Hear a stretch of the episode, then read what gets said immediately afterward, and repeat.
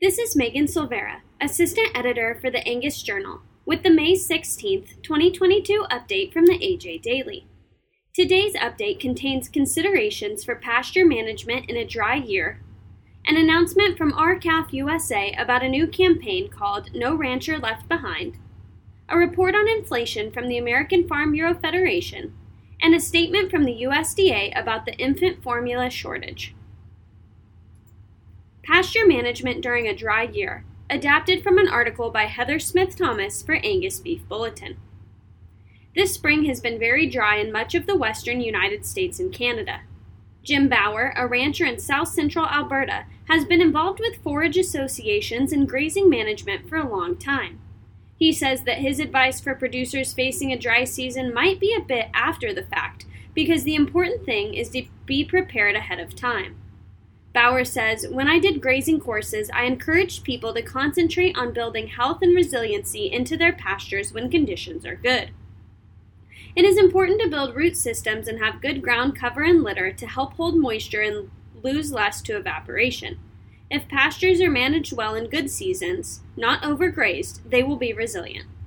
To read more, visit angusbeefbulletin.com slash extra and select the management page. R-CALF USA, Missouri rancher launch No Rancher Left Behind campaign. Adapted from a release by R-CALF USA. R-CALF USA has announced the launch of No Rancher Left Behind, a rancher farmer conversation and awareness campaign. The campaign is a collaboration between R-CALF USA and Coy Young, a Missouri cattle rancher who recently testified before Congress about the stresses he faces as a cow calf producer during this time of chronically depressed cattle prices and high input costs.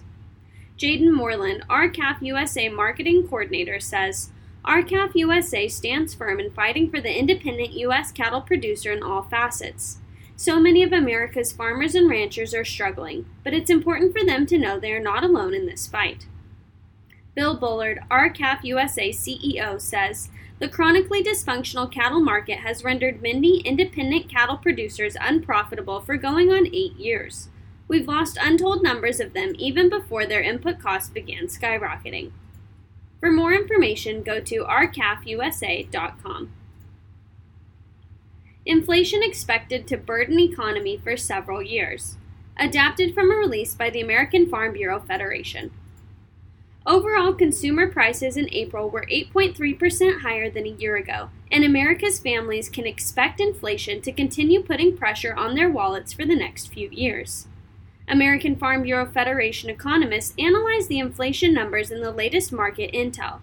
They expect inflation to stay above 5% or 6% for the foreseeable future.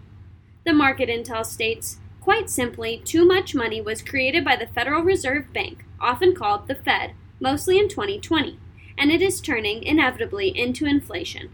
Thankfully, the Fed has begun taking steps to address this, but it will likely take a few years to approach their long term target of 2% per year. To read more, visit fb.org. USDA continues urgent actions to address infant formula shortage. Adapted from a release by the USDA. As part of the Biden Harris administration's coordinated drive to end the infant formula shortage, the USDA is urging states to take advantage of flexibilities the department is offering in the Special Supplemental Nutrition Program for Women, Infants, and Children, commonly known as WIC, to help families get the safe formula they need. Agriculture Secretary Tom Vilsack says, We're acutely aware that the ongoing recall has left many parents and caregivers concerned about access to formula and how they will feed their babies. Our team is committed to the health and safety of all Americans and is calling on states to act immediately to offer maximum flexibility, information, and support to WIC participants. For more information, click on the link in this episode's description.